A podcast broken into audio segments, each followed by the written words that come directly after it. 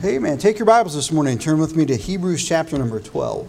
Hebrews chapter number 12. I hope that, as I mentioned earlier, you've had a great week this week, and I'm going to have a great week this week. And so I'm going to have a great week because the temperatures at night are going to get under 70 degrees. Uh, and so that's always the first hope of the end of summer. And so um, I despise the summertime. I just, I just, I don't, I don't have no, I have no love, zero love for the summertime, especially here. Maybe I'd feel differently about it if I lived in Canada, uh, but here, uh, and so you can have all of your summer and mine too. And so uh, I'll take the spring and the fall. Uh, and and uh, get, a get along just fine in the wintertime. But the thought of a 60 degree temperature or an overnight low is, is uh, that's shouting ground, brother. And so I'll take it. And so, but I hope that you'll be able to enjoy it. If you get to be off from work tomorrow, I hope you're able to enjoy that, spend some time with family as well. And so, if you found your place there, Hebrews chapter number 12, and we're going to begin reading in verse number 14. The Bible says, Follow peace with all men and holiness, without which no man shall see the Lord. Look diligently, lest any man fail of the grace of God, lest any root of bitterness springing up trouble you, and thereby many be defiled. Lest there be any fornicator or profane person, as Esau, who for one morsel of meat sold his birthright. For ye know how that afterward, when he would have inherited the blessing, he was rejected, for he found no place of repentance, though he sought it carefully with tears. I want to speak to you this morning on this thought keeping the bitter from turning to bitterness. Let's pray. Father, thank you this morning for again the time that we have to gather in your name. Lord, if we refuse to open our hearts to your word, it's nothing's going to be accomplished. And Holy Spirit, if you fail to meet with us, then likewise, Lord, if you're here to speak and we're here with an open heart to listen, to receive. Lord, lives could be changed each and every time that the Word of God is preached, no matter where it is. Lord, I pray that you do that for us today. I pray that you would give me direction, help me to say the things that need to be said. Lord, I pray that you'd help us to receive those things, protect us from, protect me from saying anything that need not be said. Lord, I pray that hearts will be worked on today, that we would be, Lord, reminded of some things that will help us to stay on course for you. In Jesus' name and amen. I'm going to say this morning as we start that I already know before I start preaching this message this morning that there is a large number of people in our church that are going through things that I'm going to probably mention in some way, shape, or form today. Um, I gave the message to Brother Trevon at the end of June to be preached the first Sunday in July and God just has not let me preach it. Now, part of the reason He didn't let me preach it is because I was laying flat on my back in bed at home with COVID 19. But He hasn't let me preach it since then either. Uh, and I've just struggled with it, to be honest with you. I've been struggled about the timing of it, I've been struggled about uh, how to approach these things. My intent this morning is to deal with a broad subject and a subject that all of us, that it makes an impact on all of us. I look around the room this morning and there are a number of people that are going through a bitter time or have something that's very bitter in your life right now. I, I understand. And so it'll be easy for you to take this as pastor's picking on me today. Uh, but I promise you that I'm not. I do want to help you. I want to help God's people. I want God to help our church uh, and uh, to be an encouragement. And you can you can leave today. Well, I think this. I think that it's fair for me to say that when you leave today, you're either going to be very angry at me or you're going to be very grateful that God spoke to your heart. Um, and so, and, and I'm not saying I'm going to peel the paint off the walls and preach a harsh or preach it in a hard way. I don't think I will.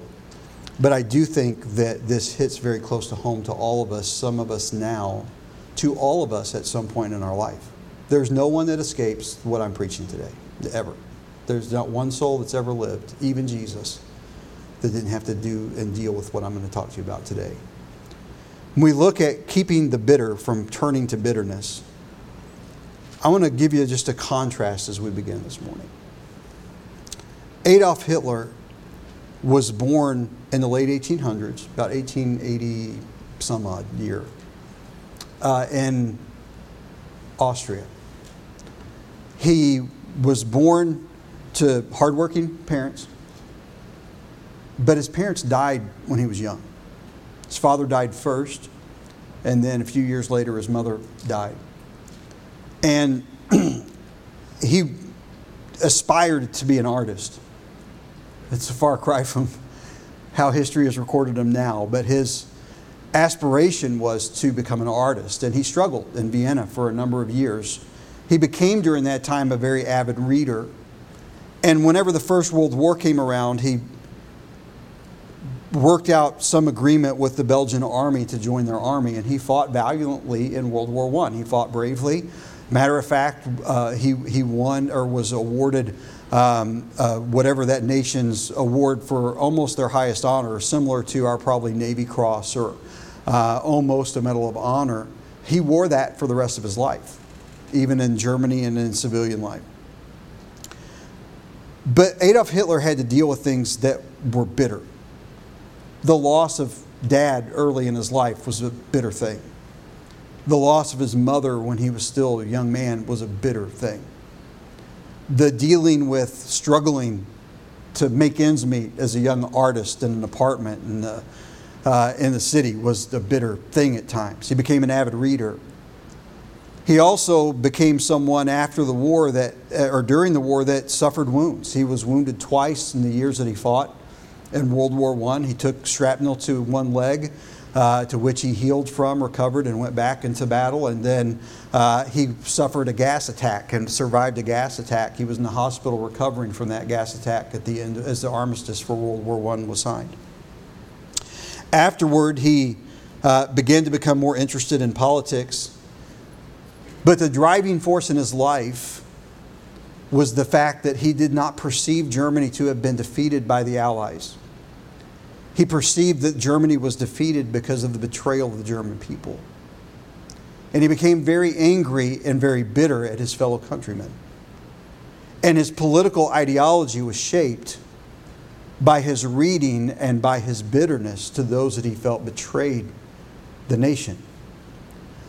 Most German people, I think, at that time were grew embittered by the sanctions that were placed upon them by the rest of the world after World War I, the reparations that they had to pay, the, uh, the, the restrictions on their ability to rebuild their military, which obviously they violated.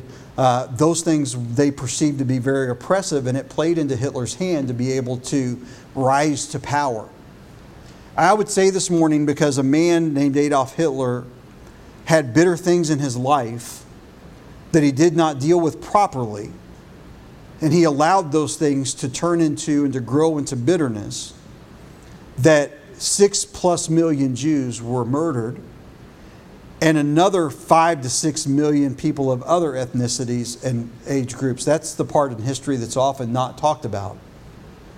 But I do not exaggerate the numbers at all. If anything, I conservatively say this morning that at least 10 million people died at the hand of Hitler, besides the soldiers that fought in the war because one man was bitter. There's another young man who was born quite some time before Adolf Hitler who served as our 16th president.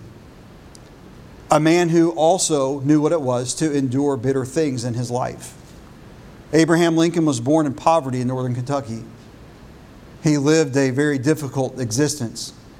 As a young man, he aspired to become more than what he was born to be, and he uh, taught himself to be a lawyer. He entered politics and he ran race after race after race only to suffer defeat and humiliation. I don't know that it's completely accurate to say, but I do believe, I know it's accurate to say that the presidency may be the only office, the only election that he ever won. He may have won one or two others before that. But for the most part, almost everything that he tried to do failed bitter things. When he won the White House and he went in, his winning of the election caused such an uproar amongst the country that we were set on course for a civil war. Not dissimilar to the course that our nation seems to be on today.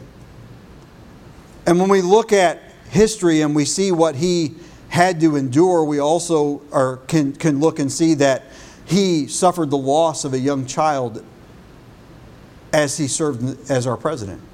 A bitter thing. We know that his life was taken by an assassin's bullet. I've been in the theater, I've, I've walked up to the chair that he was sitting in whenever John Wilkes Booth pulled the trigger and shot him in the back of the head at Ford Theater. I've been across the street into the house that they carried him to whenever he was wounded, and they took him up the stairs, narrow stairs, and they put him a six foot four frame on a, on a bed that was several inches too short to hold his body.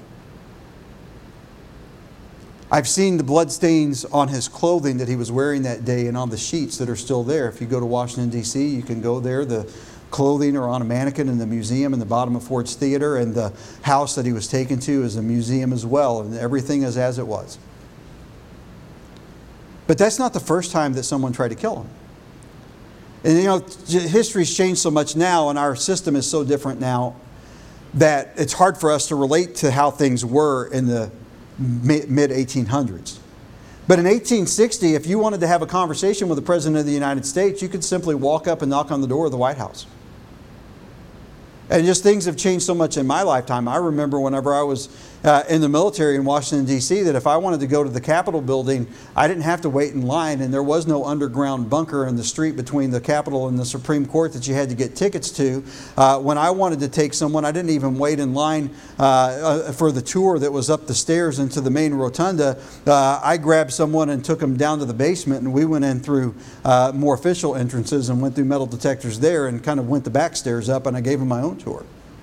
You didn't have to deal with all of that stuff. And back in 1860, if you wanted to talk to Mr. Lincoln, you could literally walk up. There were no gates to the house, to the White House, and you could knock on the door. And if he was willing to entertain your conversation, uh, you could have the conversation. So, in our mind, for a president to go somewhere unattended is very difficult for us to comprehend. But the reality is that there were many occasions in which Abraham Lincoln uh, got on the back of a horse and went out countryside alone as president.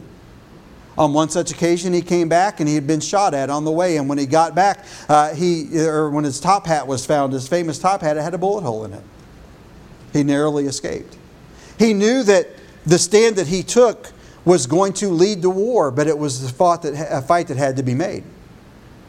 And as he fought it, and I've been, I've been to, we, Sonia and I, when we were first married, lived in Hagerstown, Maryland, which is the site of Antietam Battlefield. It's the bloodiest battle of the Civil War. We've walked across those battlefields and seen the monuments and graves, and uh, it's sacred, hallowed ground. And, uh, and uh, oddly enough, no one has to be reminded of that when you're there. There's just a holy hush that falls over such a place. Because many people there endured things that were bitter.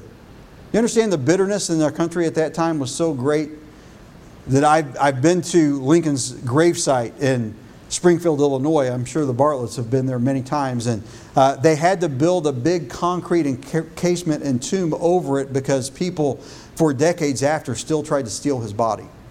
When they first brought it, they put him in a basin guarded uh, at the bottom of the hill. Then they had to put him in a hidden, unmarked grave because they continually wanted to steal his body because the hatred toward the man was so great. He endured throughout his life bitter things. But unlike Hitler, he did not allow those bitter things to turn to bitterness.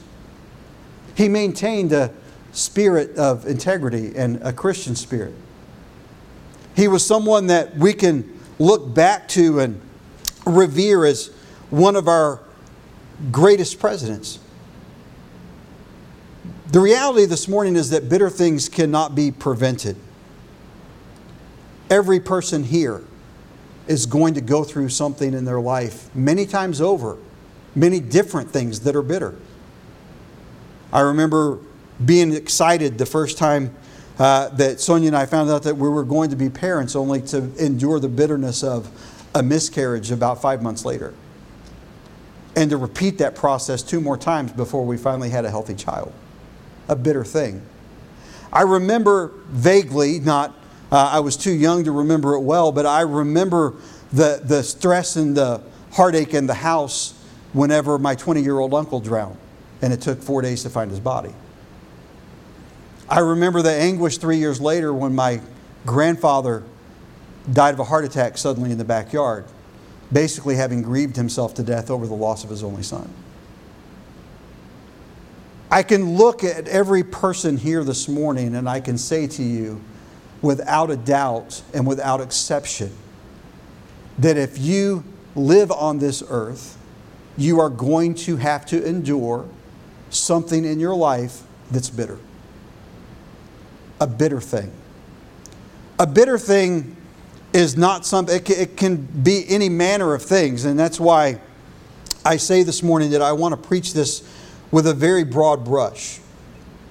But every person's life is going to be littered with bitter moments an illness, the loss of a job, the destruction of a family, the loss of a loved one, disappointment. These are examples of bitter things. But what does the Bible say about bitter things? In James chapter 1 and verses 3 and 4, uh, he says, My brethren, count it all joy when you fall into divers temptations. Temptations here not meaning the temptation to do evil, but a test of the faith knowing this that the trying of your faith and there's the definition for the temptation there worketh patience 1 Thessalonians chapter 5 and verse 18, he tells us, In everything give thanks, for this is the will of God in Christ Jesus concerning you. Pastor, why would God be the will of God for me to go through something that's bitter?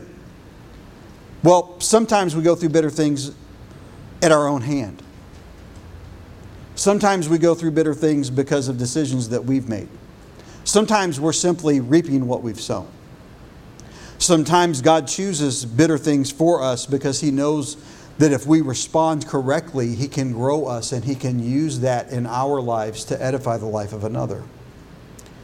The word bitter, when we talk about bitterness, it's important that we understand what we're talking about.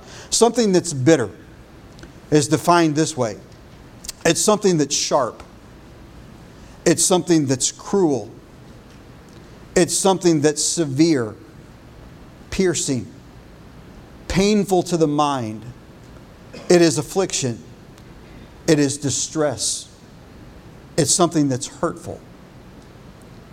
All of us, I think, if we'll be honest, can look and point probably in our minds right now and say, yeah, I'm either going through or I have vivid memories of having gone through something, Pastor, that meets that criteria.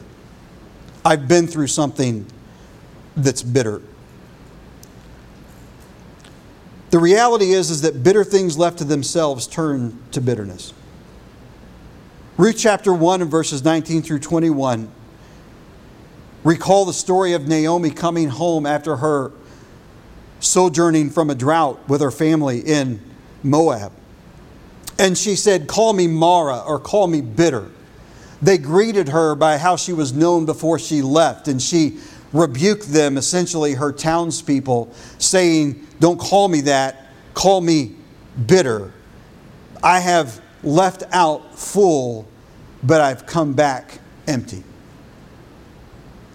If you remember the story, she, with her husband Abimelech, left Israel and went to Moab to flee from a drought.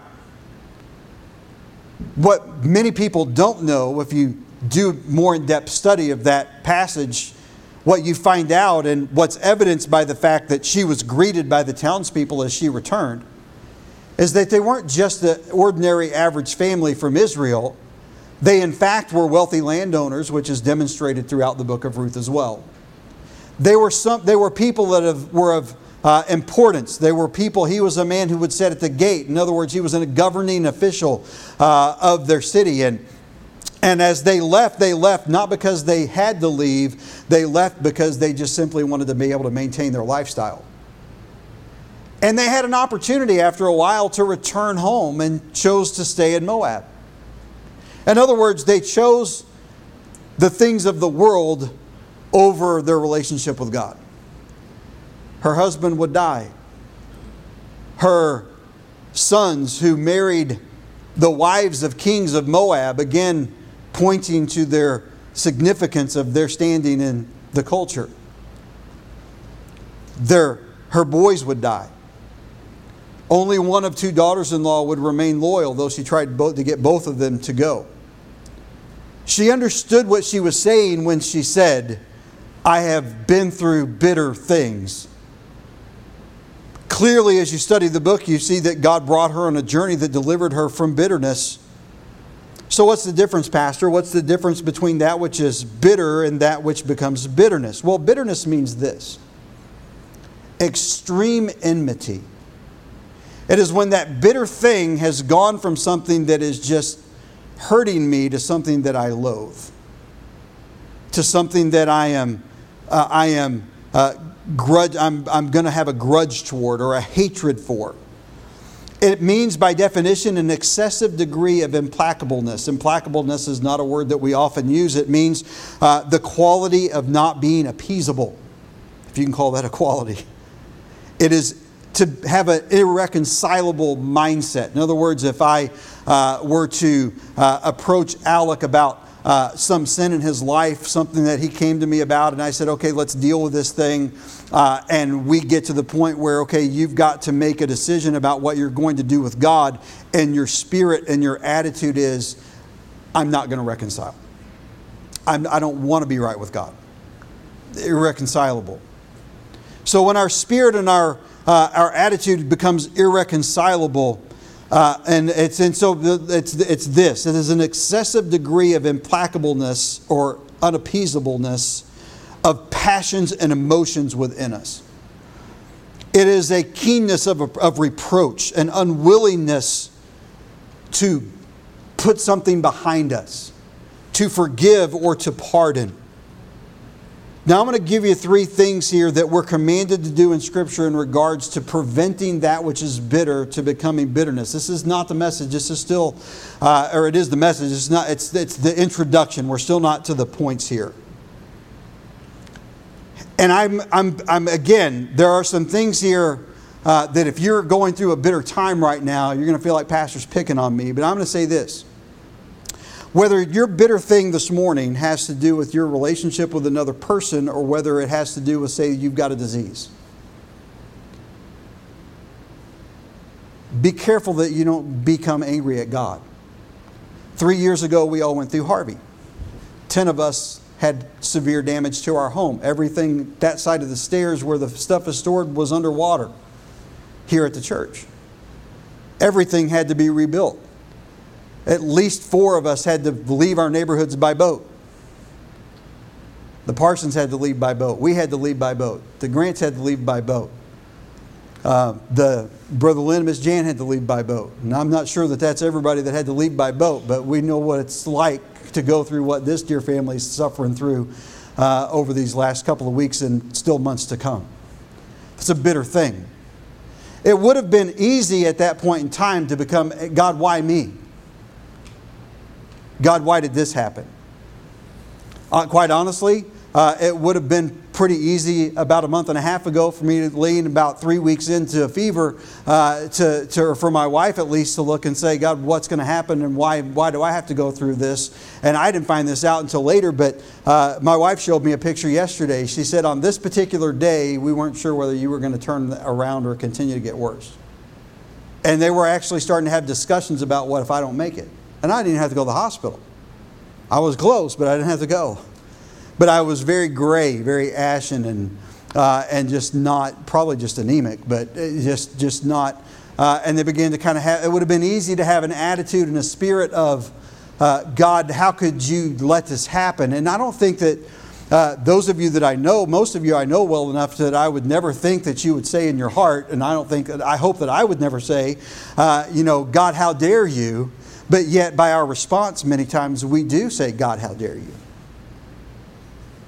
And so, when we talk about here coping and dealing with, you uh, may have to reconcile in your heart this morning that these three things that I give you about forgiveness may apply to someone in your life, but they also may apply to your relationship with God.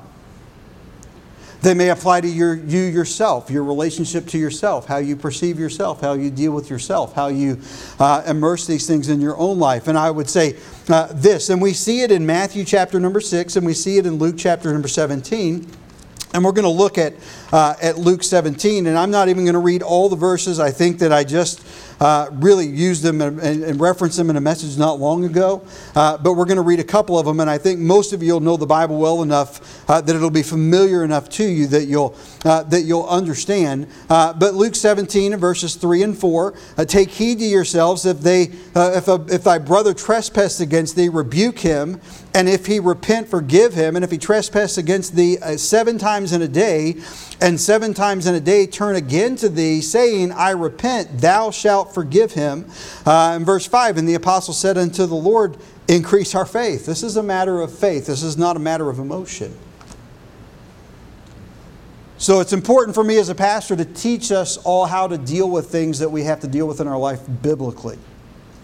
Not according to the culture, not according to our feeling, not according to our, uh, what, what the norms of society are, but what does God say? And whenever we have bitter things in our life, the first thing that we're commanded to do is to forgive. So, what does that mean? Oh, we get some level of it, but what does forgiveness mean? Well, uh, forgiveness is a choice. Forgiveness isn't a feeling. Salvation, faith is not uh, a choice. It's something that God does in us. God has to give me the faith to trust Jesus as my Savior. Faith cometh by hearing, and hearing by the Word of God. I can't just wake up one day and say, okay, today I believe. The, the, the faith is the evidence of things not seen. There's got to be a coming to that evidence and the convincing of my spirit. And so I'm going to say a lot of things today uh, that I say realizing, and I hope you realize, that just simply making the decision doesn't mean that I'm there there's a process. There's a battle that has to be raged within my own heart and my own mind. And I'm going to have days in which I suffer defeat. And There are going to be some days, uh, Lord willing, if I stay uh, right with the Lord and walking with the Lord, that He's going to give me great victory. But forgiveness uh, is something that I must choose to do, and forgiveness is something that must be done completely. Now, def- de- let's define forgiveness because I don't want to I don't want to define forgiveness by what I think it is. But let's look at the definition of the word. It is the act of forgiving. It is to pardon an offender by which he is considered and treated as not guilty. Doesn't mean he's not guilty. It means he's treated as not guilty. I'm glad that God treats me like I'm not guilty. Amen. The word pardon means forgiveness, the release of an offender, and the obligation of the offender to suffer a penalty, or uh, the, the displeasure uh, of, to bend to the displeasure of an offended party. And in other words, this Frankie wrongs me. I go to Frankie and point it out. Frankie says he's sorry. I go to him again. He says that he does it again. And we go through this many times over. We all have relationships like that in our life sometimes. I have to, by biblically, keep forgiving. Practically, what I want to do is choke them. I want to uh, get out of this cycle, right? So I come and I go through the process. It, it, I, I have to let go. I have to come to a point where forgiveness is a pardon. Doesn't mean that you're not guilty does it, has to do with how I treat you. Now that's that's that's impossible. Just to be quite honest with you, in some circumstances that is very that is a human impossibility. So, if it's a human impossibility, but it's a command of God, how is it possible? And I'm going to give you some principles this morning that will not have you walk out the doors and be alleviated from the bonds of bitterness. But they will, could put you on a course where you could fight a battle in your own heart and mind with God's help and win that. Bitterness is a hard thing. I shared in the first service this morning a few years ago. Sonia and I are not people that have uh, what we would call a green thumb. I mean, really up until up until a few years ago, uh, I remember maybe one or two plants that my wife ever had that lived for longer than about six weeks. Uh, and so Uh, and it was just a very unforgiving ivy. And we had that thing for years and years. I don't even remember why she finally got rid of it, uh, but it didn't die. She gave it away. But beyond that, it just things die. Uh, she's doing great this year. She has a poinsettia that was given to her last year. The first time that, that she watched Jackson overnight, Jason and Aaron brought her a poinsettia, and it actually is regrown leaves. She's so excited. Uh, when we came here, the ladies in the church, not long after we came, gave her a Christmas cactus, and that thing has just gotten so big. And uh, and then, you know, other things don't turn out so well. Brother Buck and Miss Leela gave her a, a, beautiful palm tree in the house. I think it made it about six months.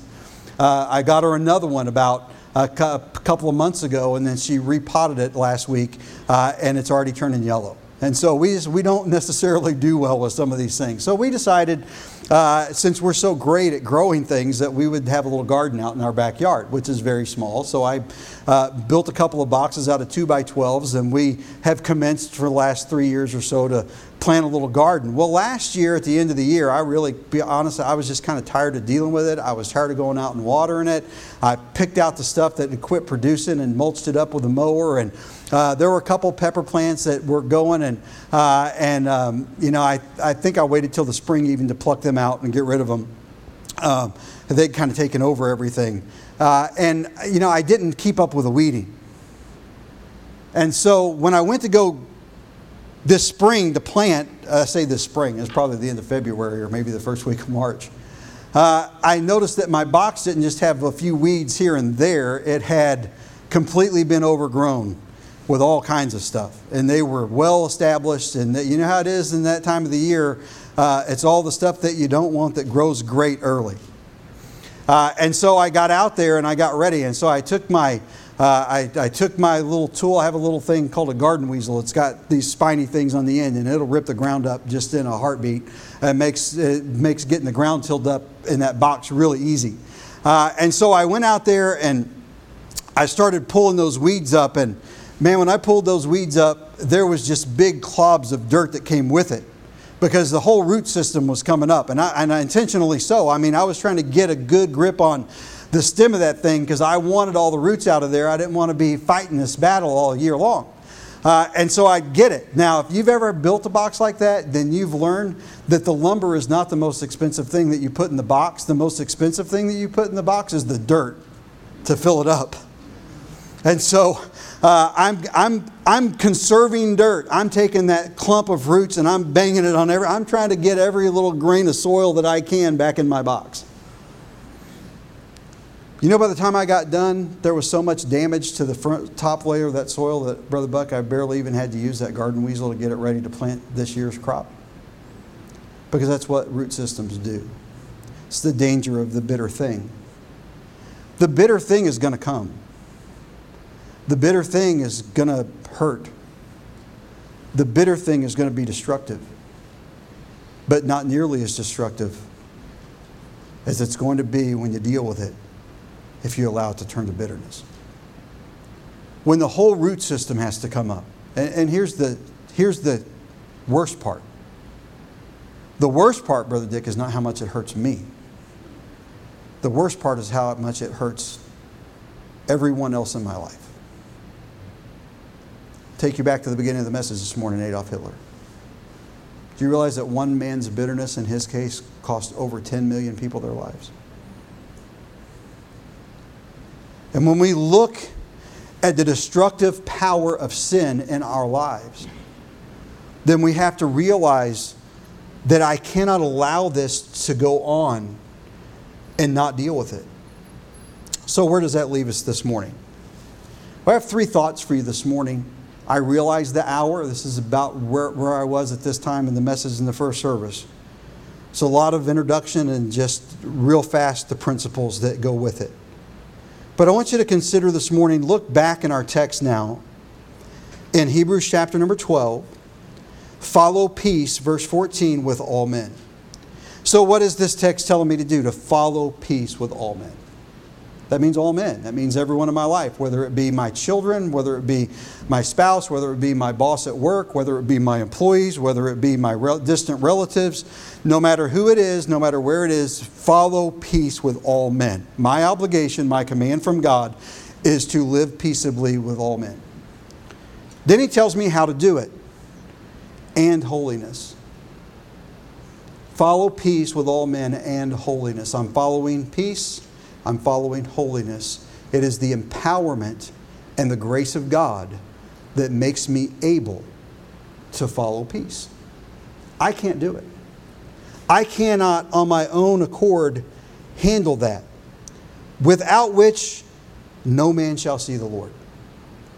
So he's telling us here I cannot successfully navigate bitter things if I am not following and seeking peace and holiness. If I'm not letting God live through me, I cannot do it. I will fail. Verse 15 looking diligently lest any man fail of the grace of God. In other words, if I'm not seeking to do things God's way, then God's grace is going to be withdrawn. We're not talking about salvation here. We're talking about God's guidance and God's direction and God's working in the life. We're talking about relationship, not, uh, not uh, the salvation relationship, but the daily relationship.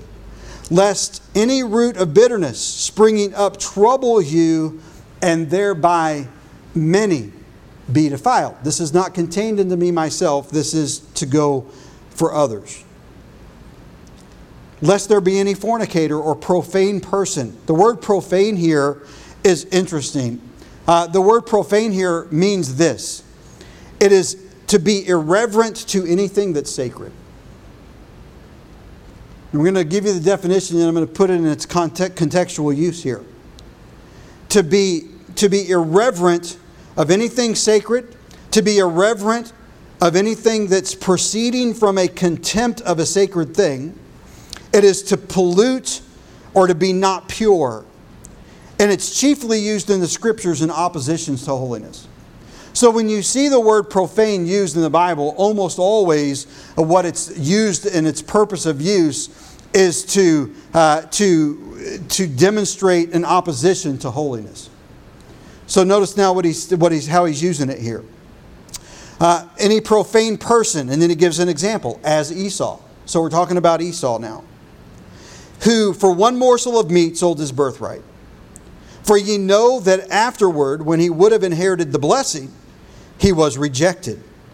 For he found no place of repentance, though he sought it carefully with tears. So, what's going on here? Esau uh, sells his birthright. He's a young man, uh, he's a foolish young man. He does not value that which is sacred and holy. The birthright was a very sacred and holy thing to them, uh, and it was something that should have been held in very high regard. It was that the oldest child, the oldest boy, got a double portion. So when inheritance came, he got twice what everybody else did, but he also had the responsibility of the household and the family uh, and, and perpetuating what God had done uh, in their lives to that point. And he despised that. The Bible says that in another passage, uses the word despise despised. He despised his birthright and he was he was hungry. I mean like hungry as in I've been out all day and I haven't eaten. I'm I feel like I'm starving to death, but he wasn't really in any danger of starving to death. You understand what I mean? We've all been there. Uh, you get to the end of the day, you've been busy, you haven't eaten, you've forgotten to eat, and you just feel like your insides are turning out and they're going to eat you if you don't feed them soon. But you're in no danger of physical demise. That's, that's where he was. And he had such little regard for this holy thing, this sacred thing of his birthright, that he was willing to just throw it away for a bowl of soup. Now, later in his life, he was deceived by his mother and his brother for his blessing. The blessing is something that at the end of life, the patriarch would call the children in and he would pronounce a blessing on them. And essentially, what he's doing is he's assigning responsibility and telling them what God is going to do for them uh, in return. He was deceived out of that. Can't find any blame to lay on Esau for that, but he did despise his birthright. But he wanted it back. I mean, how many of us have not had something in our life that we look at and we say, Lord, I did this, this, and this, and it's gone, but I sure would like to have that one back. And he sought it carefully with tears. Now, I want to correct my own, I had to correct my own thinking about uh, how the word repentance is used here because I've always just kind of looked at this passage, um, and I guess this just kind of shows my own ignorance. Uh, as, as I've read it, I've always just kind of looked at it like Esau really wanted to get right with God, but it had moved past him. The opportunity to get right with God had moved past him. And, uh, and though he was trying with tears to come back to the Lord, God wouldn't let him. He had kind of like just lost that, the Holy Spirit had kind of shut down. By the way, that can't happen in your life. But it, that's not really the context here. The context here is that he wanted his authority to change his mind. His father had the authority to reverse the order. His father, and his, at least in his mind, was the one that could have set this back right. You can give me the blessing. I was deceived out of this. I was tricked out of this. And the reality is, is that you know, when we have hard things in life, we always want to blame somebody. We seldom do we want to take responsibility. Uh, we want to blame someone else for what's going on. Or uh, we want to take uh, a Bible truth and we want to weaponize it so that we can manipulate somebody to do what we think they should do. Which only fosters more bitterness, by the way. so, and what I mean by that is this, and it's an important point to make. So, you know, if I come in and, uh, and again, Frankie and I uh, have a problem, I'm picking on Frankie. We had lunch on Friday, we don't have any problems. And so I'm going to pick on Frankie, uh, and I come into Frankie, and we've been having this ongoing issue. And I come at him uh, and I uh, take some Bible verses and I throw those Bible verses at him, not because I'm sincerely trying to edify him and to teach him and to grow him, but because I'm trying to coerce or manipulate him to do what I want him to do or what I think I need him to do, then I am misusing the Bible and all I'm doing is driving a deeper wedge between us and causing more bitterness in his heart. A lot of times, Spouses use the Bible against each other that way. Children use the Bible against their parents that way. Uh, pastors abuse their authority and use the Bible that way from the pulpit. Uh, a lot of times you see, and, and it's, it's a, world in which, uh, which no one wins and God is not pleased. So now what do I do, Pastor? I've, I, I'm dealing with this bitter thing. I don't want it to become bitterness in my life. How is it possible? You've already said that I can't do it in and of myself. Three thoughts this morning. Number one, give every bitter thing to God. Give every bitter thing to God. You can't carry it, it's too heavy. You can't deal with it, it's too hard. Give every bitter thing to God. Now, how do I do that? Well, I'm going to give you just two thoughts after each main point to kind of demonstrate how to get on the right course to, to actually doing what the original statement is. Give every bitter thing to God. The first thing that I would say is you must cast your burden upon the Lord. Psalm 55, uh, I believe, verse 12 or 22 says, Cast thy burden upon the Lord, and he shall sustain thee. Give it to God. And listen, that sounds really easy, but it's not. I've dealt with some bitter things in my own life. It's not it, it's easy to say this is what you do. It's hard to actually see it through and do it. And you typically don't just do it one time and everything is fixed. It's a repetitive process. I love genesis. I believe it's chapter 13 where uh, abraham is making a sacrifice and in those days, they put the sacrifice on the altar, and God sent fire from heaven to consume the sacrifice. They didn't light it like they did in the tabernacle and had a continual fire burning, the God's presence established in the tabernacle. Uh, they waited, and at one point, he's got his, his sacrifice on the altar, and before God consumes it, the buzzards are coming and trying to eat the sacrifice that's laid out on the altar for God. And he's literally there with a stick fighting the buzzards off of his sacrifice, waiting for God to move. What I'm saying this morning is that as simple as this sound, the practically the, the, the doing of it practically is very difficult. But we must start by casting our burden upon the Lord and allowing Him to sustain us. Now, how do I do that? Pastor, I've tried to pray and give it to God, and it's just like it's still just killing me. How do I do it? Die to self. It's a spirit filled Christian life. The Christian life is not complicated. The Christian life is not hard to understand. It's just hard to do. Because I always get in the way. Me. And I, can tell you, I, have been, I have been a senior pastor for 18 years. I have been in ministry for 23 plus years, and I have sat with people time and time again, and I can tell you that the number one problem in almost every situation is me. It is dealing with situations where one or more people that are involved, regardless if it's two or ten, are not willing to die to self. It's about me. Most problems are petty and childish. Most problems could easily be handled if they were just one individual thing and not a bunch lumped together. But the real problem is when you sit down and try to work through a problem and all anybody cares about is themselves. Die to self. You want to give everything bitter thing to God this morning? Realize that I must cast this burden upon God, and in order to do that, I must be dead to myself.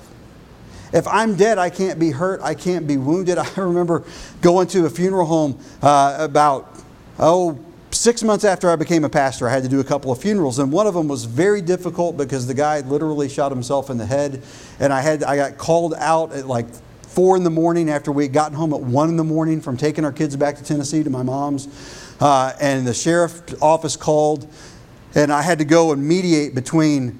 Um, a, Uh, the man and his ex-wife lived his ex-wife lived next door to him and his current wife who, with whom he had an affair with while he was married to the other one. And they claimed to be best of friends, but after he killed himself, they were no longer the best of friends, and I was caught in the middle. And I had to take my wife about 10 feet from this guy's corpse, leaning up against his body, and I had to go out there with a scrub brush and a water hose um, and decent clothes and scrub his brain matter off of the side of his house so his 10 year old son who was inside wouldn't walk out and see it first thing when he walked out the door. It's kind of a bitter thing. So I had to do that funeral, and then I had a funeral where the sweet lady in the church, her husband had cancer for a while and he passed away, and she didn't have any money. And uh, the, the, the cemetery that they used was kind of out from the city, it was out in the country a little bit, and the funeral director wasn't real happy that they didn't have any money. Uh, and so he wouldn't turn the air conditioning on, and it was summertime already. You're getting to be there. And so I think he turned the air conditioner on about five minutes before visitation and turned it off five minutes before it ended. And their son was in prison, and so they had to bring him, uh, you know, with an escort to attend his father's funeral. And, uh, and I'm, I'm walking by the casket, and there's literally flies crawling on this guy's face and in and out of his nose and ears and you know an amazing thing brother buck? He never moved. I, I don't get it. I mean i get a fly lands on my head and i'm swatting and brushing that thing away. He didn't move. And he didn't feel a thing. And that's a lot of years ago and there's no one here connected to that scenario but I'm just saying, if I'm dead, you can't offend me. If I, as a Christian, am what I'm supposed to be, you can't hurt me. You can't offend me. You can't hurt my walk with God. You can't. Now, I understand fully that that is very difficult. I don't know many Christians that reach that height of their spirituality in their Christian life to be able to consistently do that. I still get offended sometimes. I still take some things personal sometimes. Sometimes uh, I'll get a text or a call and then I'm wrecked for the night. I can't sleep.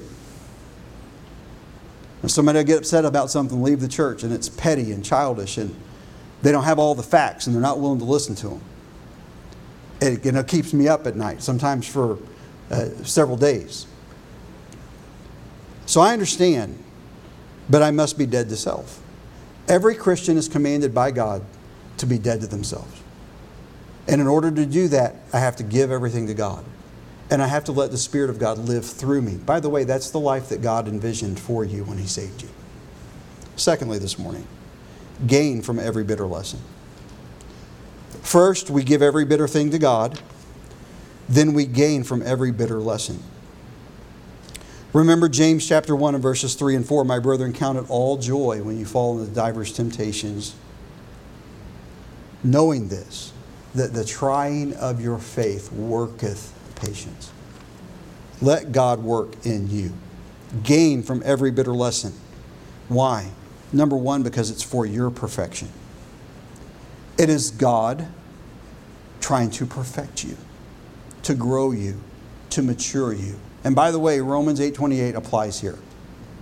I'm not saying this morning that it's God's will for us to go out and sin so that he can grow us.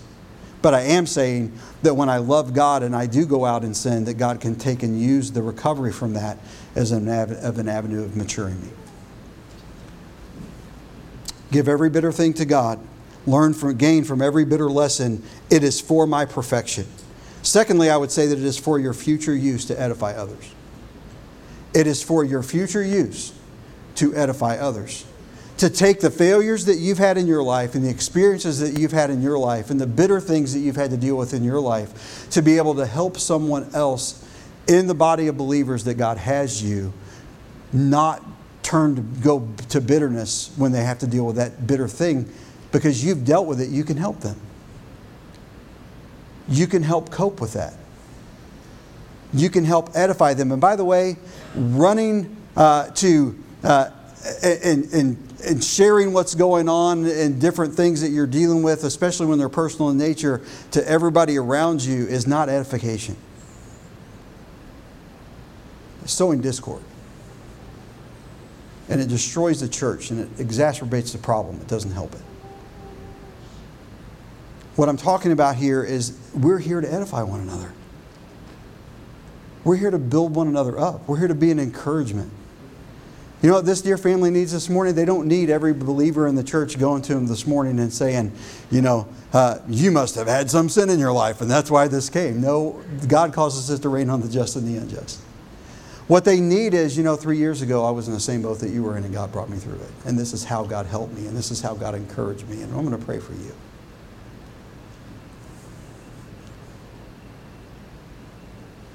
What we need is to edify one another, to have a spirit within the house of the Lord and with God's people to where we lift up one another uh, in the things of God. Let every gain from every bitter lesson. It's for my benefit, for the perfecting of my walk with God, and I can use it when God gives me victory over it to be a blessing to someone else. Lastly, this morning, govern with every bitter thing behind you.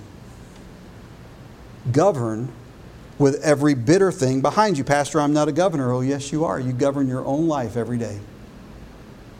You govern every thought, you govern every action, you govern every desire. And sometimes you govern it well, and sometimes we govern it poorly. Sometimes we win the victory, sometimes we suffer defeat, but it's governance. Governing our own spirit, our own body, our walk with God, our, our interpersonal relationships, uh, all of those things, governed with every bit bitter thing behind you. Now, I should have looked this verse up and I didn't. I believe that it, it, I know it's in the writings of Paul, but he talks about that we fail because we become past feeling. In other words, we live in the past. We, we can't move beyond our past experiences. And sometimes you know, that's somebody that's well into their adult life that had bad experiences as a child. You know, I, people uh, that suffered terrible things like molestation whenever they were children are going to, that's a bitter thing well way onto an adulthood. It affects every relationship in their life. It affects their marriages. It affects their relationships with their own children. You understand this morning, uh, there are so many, uh, there's no way that I could spend a year and not cover everything here. What I'm trying to get across is just a principle that we all as a church need to learn to make application to in many ways. And I, I think I shared this in the earlier service. But one of the one of the one of the great frustrations of a pastor is that I use a specific thing, Brother Buck, as an example, and half the congregation can only use it as it pertains to the example that was given, rather than lifting the principle and thinking analytically and making application to every area of their life. That, that's the goal here this morning, in case you're wondering. This is not, hey, pick up on the, the instance or the example that Pastor gave that pertains to me and the message applies. No, this is take every hard thing in your life and make this application. Everything that comes our way. And if I'll do that, then I have to understand I cannot govern from yesterday. I have to take a bitter thing and conquer it before it takes root. Take that bitter thing and our goal is to conquer it before it takes root. By the way, conquering infers a struggle. I mentioned Hitler at the beginning of the message. He rose to power in the 30s. He and started he began World War II in 1939. We tend to think as Americans that it started in 1941 because that's when we were drawn in by the Japanese attack on Pearl Harbor, but World War II had been raging since 1939. And we did our best to stay out of it until we couldn't. And as it raged, a lot of ground was lost before ground began to be won back. And it wasn't until August of 1945 that it all came to an end. There was a long struggle before Hitler was conquered. And there very well may be a long struggle in your life before the bitter thing that is holding you chained and hostage today is conquered. People that struggle with addictions and understand what I'm talking about. People that struggle with uh, all kinds of things in life understand this is a, uh, you know, childhood tragedies or things that impact us for potentially a lifetime. Conquer it before it takes root. You make a mistake and you sin, or you do something dumb and you can't go back and undo it, or there's some other thing that comes up that's just a hard thing. You've got cancer, or you've got uh, had a heart attack, or you had to have uh, bypass surgery, or uh, you get the the COVID virus, or you get whatever it is. That's a hard, bitter thing conquer it before it takes root. Say, Pastor, all the praying in the world or all of the uh, all of the coming to church in the world or trying to give it to God isn't going to necessarily heal me from some disease like that that's going to run its course. And especially when we realize that it very well may be the will of God that we have it so that He can be glorified in our death. So when I talk about that, I'm not talking about hey, just get this fixed and God's going to miraculously heal you. I'm talking about get this fixed so that it doesn't ruin your testimony, your walk with God, and your spirit so God can use you and be glorified as He brings you into His presence. Win the victory, win the battle, conquer it before it takes root. You cannot undo the bitter thing, but you can prevent it from becoming and turning to bitterness. Then I would say, secondly, uh, uh about governance, influence others with the wisdom that you gain. Influence with the wisdom gained. How do I do that? By not bearing long lasting effects. See, someone that is enthroned in bitterness is going to have long lasting effects. It's going to be affecting their life for years to come. Someone that goes through something that's truly a bitter thing, but handles it biblically, and it doesn't become bitterness, may have the memory of it, but they have the memory of it in the sense of this is what God did for me. This is how God used this in my life. This is how I've been able to be a blessing to others. This is what God has done to, this is how God restored me. This is how God put my relationships back together. This is how God, and you could go all down the list uh, and you could make application to anything that's going on that's bitter in your life right now uh, or tomorrow or a year from now. Uh, and you could look at this and you could uh, and, and say, hey, this is what God has done. In other words, I'm not bearing any long lasting effects. There may be some scars. If you look closely at my hand, I have a scar that the original wound goes to here, and they had to cut up to here to find the nerve. And on this side, it comes all the way up here between the knuckles. Happened at work, worked in a meat packing plant, and another college student standing across the table decided that when the roast was thrown up on the table and thrown too far, that he was going to try to spear it with his knife at the same time that I put my hand up to keep it from falling on the floor and being ruined. He caught the wrong piece of meat. Completely severed the nerve into the middle part of the hand. God protected me by not losing any, uh, not causing any ligament or tendon damage. had to go to surgery and they had to dig up in my hand to find the nerve so that they could take a microscope and try to match all the little points up. Took a while. I have no long lasting effects as far as my range of motion, strength, mobility.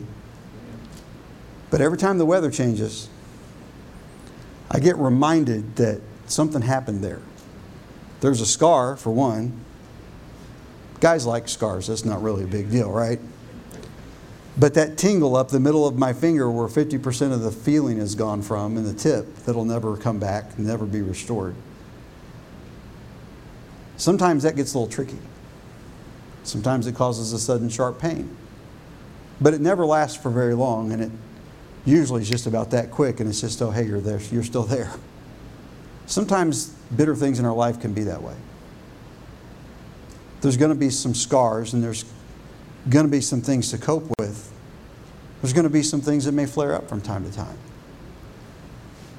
But if I deal with it before it becomes a bitterness, there doesn't have to be any long lasting effects. The point is, am I going to be a person who wants to define my Christian life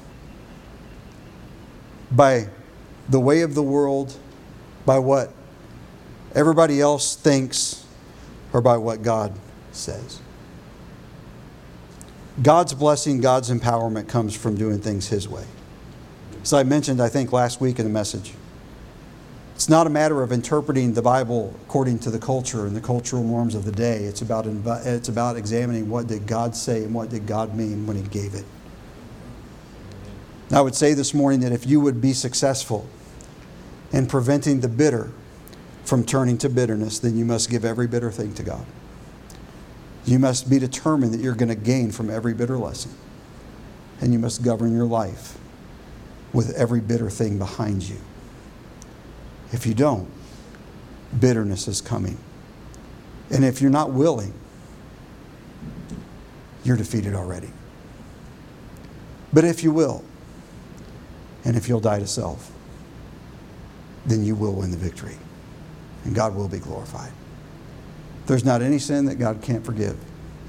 There's not any problem that God can't fix if we're dead to self and the Spirit of God lives through us. Father, thank you for the time together this morning. Lord, I pray that you'd help us to take your word